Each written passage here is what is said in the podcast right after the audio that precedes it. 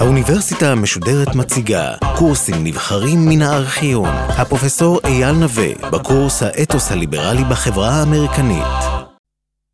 בעשור האחרון של המאה ה-19, וכתוצאה אולי מהכישלונות של הפופוליסטים להציב אלטרנטיבה למערכת הקפיטליסטית הקורפורטיבית שקמה, מתחיל להתגבש מה שנקרא יותר זרם מאשר תנועה, זרם של רפורמה כללית, שאנחנו קוראים לו הזרם הפרוגרסיבי.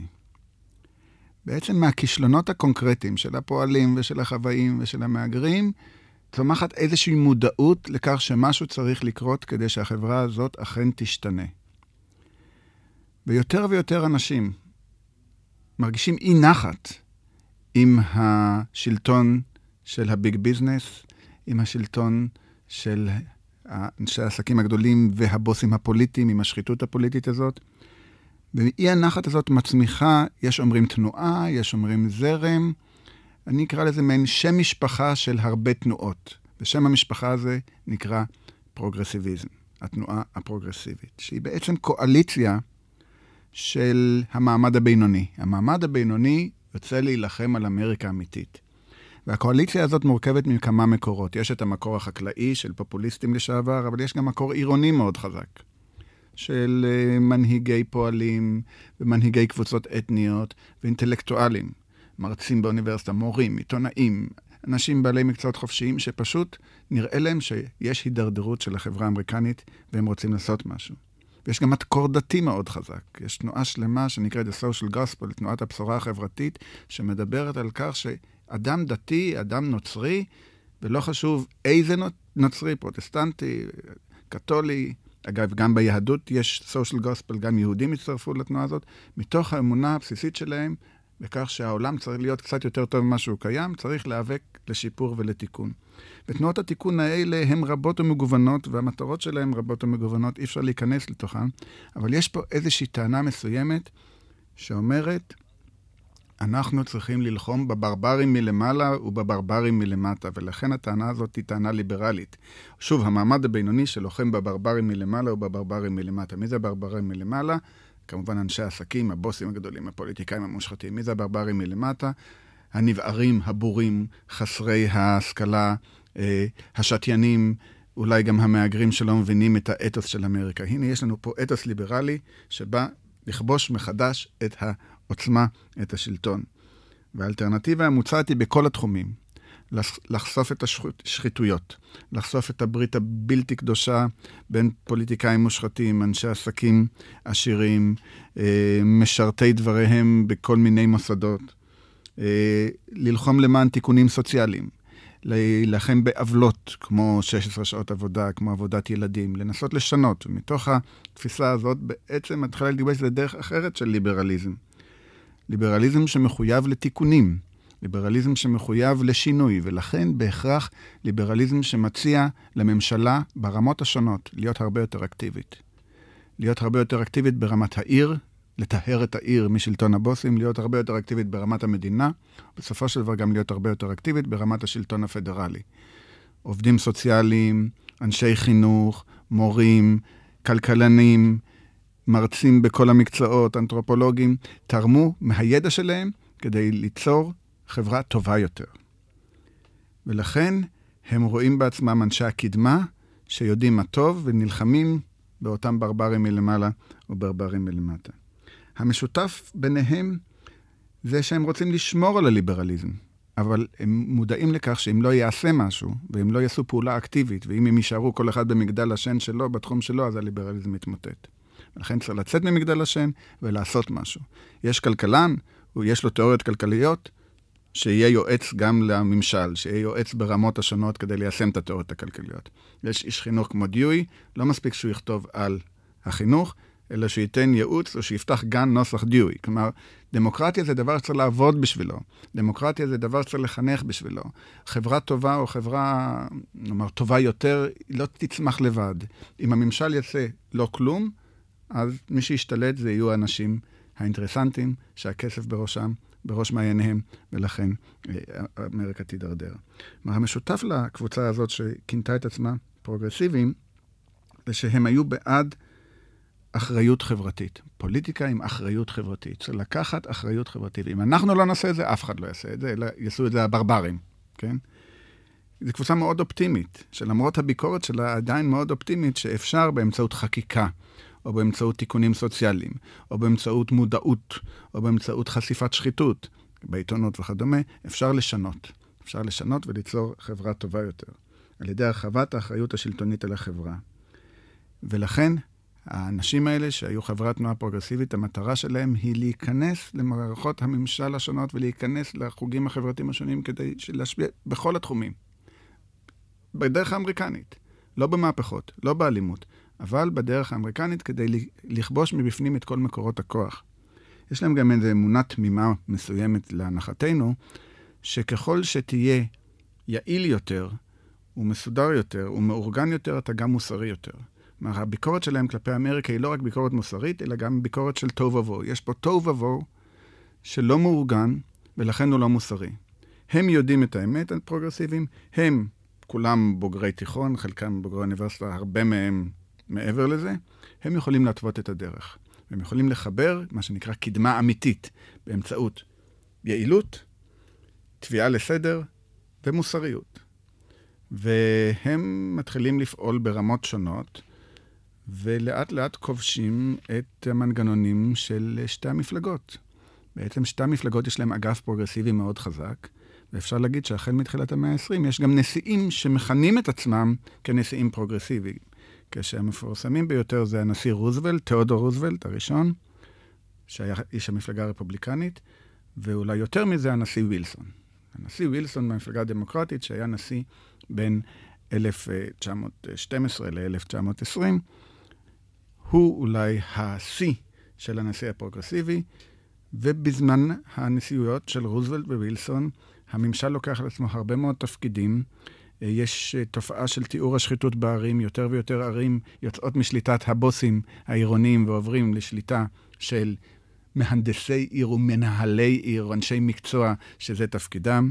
מהעיר לרמה המדינתית, חקיקה נרחבת במדינות שונות, כמו מדינת ויסקונסין או ניו יורק, וכמובן אחר כך לתיקונים מסוימים, כמו שמונה שעות עבודה, איסור עבודת ילדים, פיקוח על תאגידים, הקמת בנק מרכזי, כלומר, יש סדרה שלמה של פעילות אקטיביות, כולל החוק לשמירת אוצרות הטבע, כולל הלאמה מסוימת של מסילות ברזל. יש פעילות אמיתית אקטיבית של הממשל בזרועות השנים בתחילת המאה ה-20. מי נהנה מכל הרפורמה הזאת?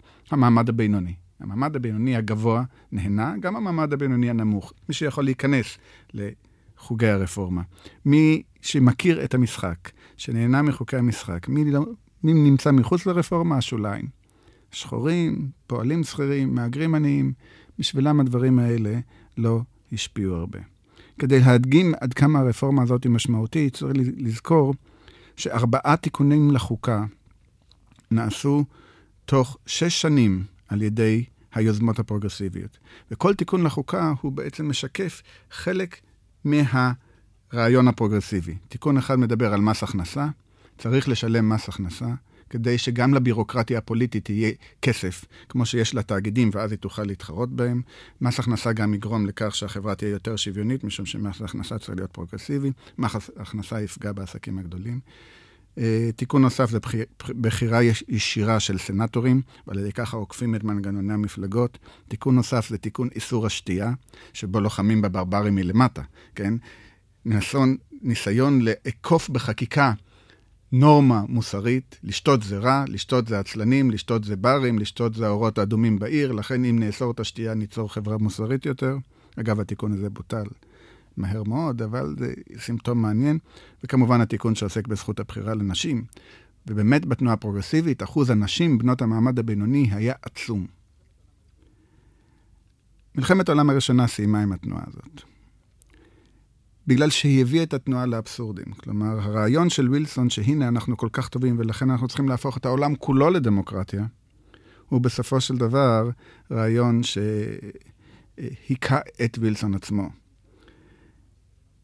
הכניסה למלחמת העולם הראשונה פירקה את התנועה הפרוגרסיבית. היו שם הרבה תומכים, כמו ווילסון, שאמרו, הנה, עכשיו אנחנו יכולים ללכת ולהפוך את העולם לאמריקה, והיו הרבה מתנגדים, שטענו שמלחמה תהרוס את התנועה, משום שכל אי-הסכמה תחשב לבגידה במלחמה.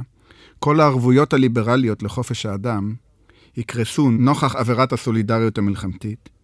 כל עקרונות היסוד הליברליים של פלורליזם וסובלנות לא יעמדו במבחן בסיטואציה של משטר חירום, בסיטואציה של מלחמה, ולכן מלחמה, מתוקף היותה מלחמה, תהרוס את היסודות הפרוגרסיביים ותהרוס את הליברליזם שלשם כך הפרוגרסיבים לחמו.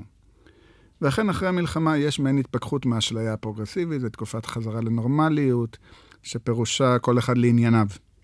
נסיגה מאחריות חברתית, נסיגה מרפורמה.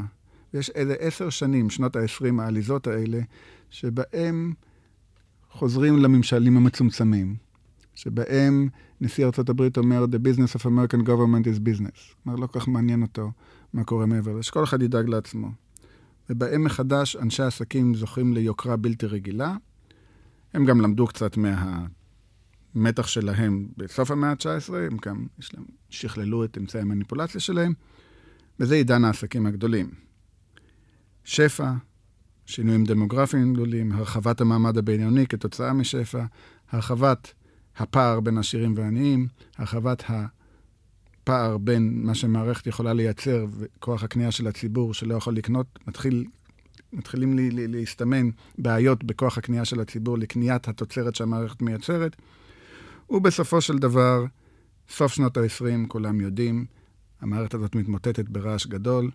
עם משבר המניות בבורסה, שמוביל את אמריקה כולה למשבר הגדול ביותר שקרה לה בהיסטוריה.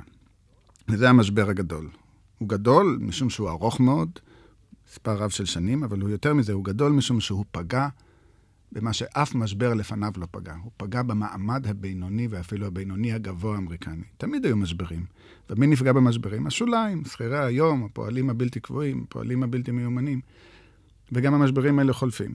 פה יש משבר מבני גדול מאוד שפוגע במעמד הבינוני, ואף אחד לא יודע איך לצאת ממנו. פתאום נראה שיש איזה אסון טבע שעבר על אמריקה, ואף אחד לא יודע איך לנתח את אסון הטבע הזה ומה לעשות איתו. למשבר יש ביטויים קונקרטיים רבים מאוד, כמו שחיקת ערך המניות, אה, אבטלה של בין שליש לרבע מכוח עבודה, ויש עוד ועוד גורמים. אבל מה שמעניין אותנו זה ההשלכות האידיאולוגיות של המשבר. המשבר הוא רעידת אדמה אידיאולוגית. רעידת אדמה שמעמידה במבחן את כל הנחות היסוד הליברליות שאמריקה כל כך האמינה בהן. ברמה האישית, הרי ליברל מאמין שהאדם הוא אוטונומי, שהאדם שולט בגורלו, והנה הוא נמצא בסיטואציה משברית של חוסר שליטה בגורל. נחשול כזה שתופס את האנשים, ואנשים לא יודעים למה. הם עובדים קשה, הם חרוצים, הם עושים כל מה שצריך לעשות לפי התפיסה הליברלית, והם מפוטרים מעבודה, והם, אין, אין יותר עבודה בשבילם. דברים שלא קשורים בגורלם. זה יוצר אצל אנשים עבירה של פחד, עבירה של שיתוק, עבירה של ייאוש.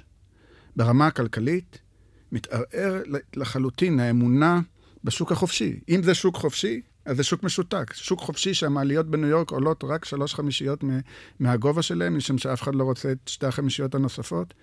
איך זה שוק חופשי שאנשים רעבים בעיר, ובכפר האסמים מתפוצצים מתוצרת וחקלאים שורפים תוצרת כדי לא להוריד מחירים. אם, זה, אם ככה נראה שוק חופשי, אז משהו פגום בשוק החופשי הזה. אם יש אמונה ליברלית שהחוק, שהשוק החופשי הזה מווסת את עצמו, אז חמש, שש, שבע שנות משבר מערערות את האמונה הזאת. יש בעיה בוויסות העצמי, הוויסות העצמי לא קורה. מנגנוני התיקון לא פועלים.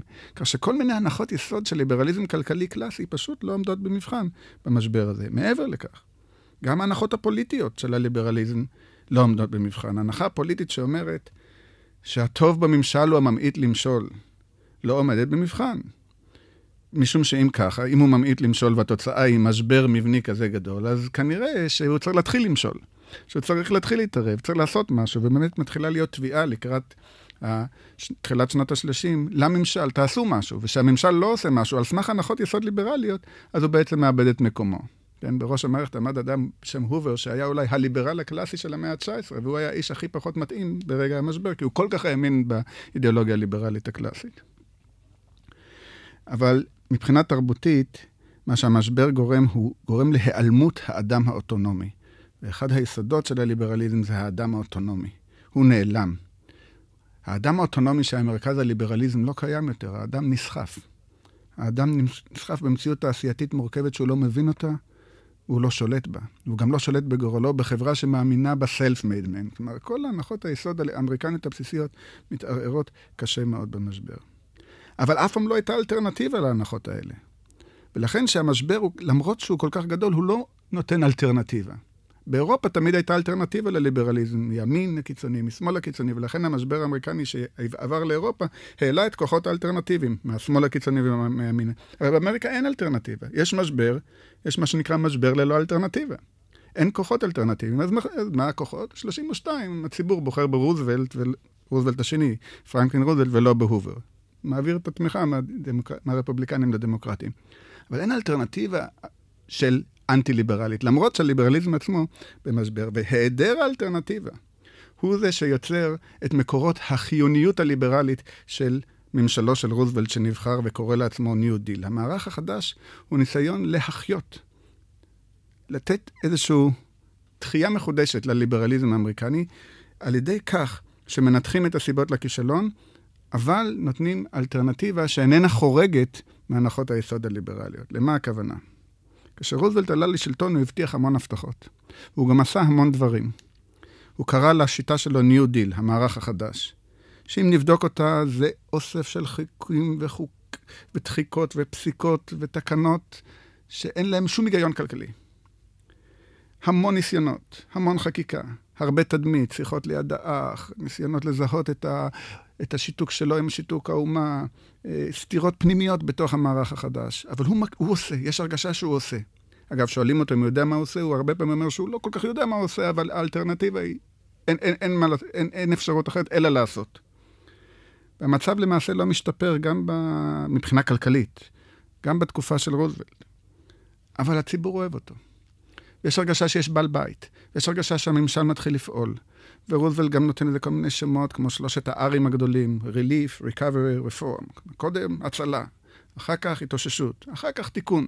איך עושים את זה? מה, מה אתה? אתה סוציאליסט? אתה קפיטליסט? התשובה של רוזוולט, I'm an American. מה, אני אמריקני? ואני, הוא גם אומר שהוא קריסטיין. הוא אומר, אני נוצרי אמריקני. אני מנסה לעזור, הבית בוער, מנסים לעזור. ולכן הוא כן עושה, עושה הרבה דברים. אין, לדברים האלה חסרה השיטתיות, חסרה התיאוריה. אבל יש הנחת יסוד מאחורי זה. הנחת היסוד היא זאת, שחירויות הפרט שהליברלים כל כך האמינו בהם, זה לא דבר אוטומטי. בחברה התעשייתית, אדם אמנם זכאי לזכויות ולחירויות, אבל הוא נולד הרבה פעמים למציאות שהזכויות והחירויות האלה לא קיימות, ולכן המערכת הפוליטית צריכה להבטיח אותן. המערכת הפוליטית צריכה ליצור איזושהי רצפה שממנה אסור לרדת. כדי שאדם יהיה זכאי לחיים, לחירות ולרדיפה אחרי העושר, באלף, צריך ליצור לו תנאים בסיסיים לחיים ולחירות. זה לא בסדר שהוא נגמר באיזשהו חיים מתחת לגשר ואף אחד לא יודע אפילו שהוא מת שם. זה פשוט, מבחינת התפיסה הליברלית, זה לא ייתכן. ולכן הממשל מתערב כדי ליצור תנאים בסיסיים לזכויות הטבעיות שהליברל כל כך מאמין בהם. ומכאן הפעילות של ה New Deal, ומכאן הפעילות של כלומר, פגיעה בחזקים קצת למען החלשים, הטלת מיסים, ניסיונות למשא ומתן קולקטיבי עם הפועלים, כל מיני דברים שה New Deal עשה, שנראים כאיזושהי פגיעה בליברליזם, אבל הנחת היסוד היא שככה שומרים על הליברליזם. יש לתת תנאים בסיסיים לאדם האוטונומי, כי האדם האוטונומי לא גדל לבד. ולכן מדינת הרווחה, מבחינתו של רוזוולט, היא אותה מערכת שתיתן את התנאים הבסיסיים האלה, כדי לשמור על הזכות לחיים, לחירות ולרכוש. ולכן, למרות שרוזוולט עשה הרבה מאוד, חלק מהמוסדות שלו היו קצרי טווח, וחלק עלו וירדו, וחלק השתנו, ומחלקם הוא נסוג, אבל בסופו של דבר, מפרספקטיבה של זמן, אנחנו רואים שהוא בנה גם דברים ארוכי טווח. הוא בנה פעם ראשונה באמריקה מערכת של ביטוח חברתי, או ביטוח לאומי, social security, שהיא קיימת עד היום, שנותנת מענק אבטלה למי שלא יכול לעבוד, שנותנת איזשהו ביטחון סוציאלי לאנשים ברגע שכוחות כלכליים גורמים לכך שמטה לחמם נשבר. הוא עשה פיקוח על הבנקים, כדי ליצור איזושהי מערכת שתפקח על חסכונות, שתבטח חסכונות עד כך וכך, עד סכום מסוים, שאנשים לא יאבדו את החיסכון שלהם בגלל שהבנק פשט את הרגל. איזושהי התערבות כדי ליצור קו שממנו לא יורדים. הוא היה בעד משא ומתן קולקטיבי, שפועל, יש לו זכויות למשא ומתן קולקטיבי בדיוק כמו לאיש עסקים, הוא לא רכוש, ולכן הממשל תומך בפועלים מבחינה זאת במשא ומתן קולקטיבי. הוא התערב בפעולות מימון שונות. כמו הגדלת מס הכנסה או, או מיסים אחרים. הוא התערב ברגולציות, בתקנות שונות בתעשייה, בתקנות שונות בחקלאות, כדי ליצור תנאים מסוימים של ביטחון. ומעבר לזה, לתת לשוק החופשי לעבור, אבל יש איזשהו בסיס שממנו לא יורדים. היינו ממשל אקטיבי. לצורך זה מקימים בירוקרטיות, לצורך זה מביאים אנשים לממשל, לצורך זה בונים ממשל גדול. והממשל האקטיבי הזה הוא תנאי להמשך הליברליזם במאה ה-20. וכאן עשינו בעצם מעגל שלם. תפיסה ליברלית שהתחילה בבריחה מאירופה, או בממשל פסיבי, או באוטונומיה של הבן אדם, הסתיימה כתוצאה מהשינויים התעשייתיים האלה והשינויים הכלכליים שעוברים על אמריקה במאה ה-19 ובמאה ה-20, בקביעה מסוימת שיש צורך בממשל אקטיבי, והמילה משנה את המשמעות שלה. היום, כשאתה מתכוון ליברל, אתה מתכוון לאדם שמאמין בכל מיני מערכות אקטיביות של ממשל, בעוד שמי שמאמין בליברליזם נוסח המאה ה-19 קורא לעצמו שמרן. היינו להחזיר את המצב לאיזשהו אה, תנאים של ממשל מצומצם. אה, אם נבדוק מתוך פרספקטיבה של זמן, גם הקמת מדינת הרווחה של ה-New Deal, שאגב, ה-New Deal החזיק מעמד עשור שלם, או אפילו קצת יותר, היא לא מהפכה. אלא היא תיקון, היא הצלחת התיקון, שהיסודות שלו כבר אנחנו מוצאים בתנועה הפרוגרסיבית, אלא שקיבל ביטוי פוליטי בתקופת ה-New Deal, בתקופת המערך החדש. זו מהפכה בקונטקסט של הליברליזם, זה לא מהפכה סוציאליסטית, זה לא מהפכה שמחוץ לליברליזם. זה משטר שמחליט להתערב כדי לשנות את מרכז הכובד של האוכלוסייה, להתערב למען הפחות חזקים, להתערב למען אלה שלא כל כך יכולים לעזור לעצמם, כדי להעמיד אותם בדרגה מסוימת של אדם אוטונומי. הוא לא בעד שוויון, הוא לא בעד הלאמה, אלא הוא בעד יצירת מערכת שתיצור לאנשים חיים נסבלים, שבה הם יוכלו לממש את המחויבות הליברלית לחירותו של האדם, חייו וקניינו. כמובן שה-New Deal של רוזוולט נמצא תחת ביקורת קשה מאוד, גם בתקופת הניסיון לעשות את זה, בוודאי שאחרי מותו של רוזוולט. אה, לא תמיד המטרות של ה-New Deal עמדו במבחן המציאות. הרבה פעמים מדינת הרווחה לא מימשה את המטרות שלשמן היא קמה, ולכן המתח הזה בין הפוטנציאל הליברלי לתיקון לבין חוסר היכולת להגשים את המטרות שהוא מחויב להן, ממשיך ולהתקיים עד היום הזה.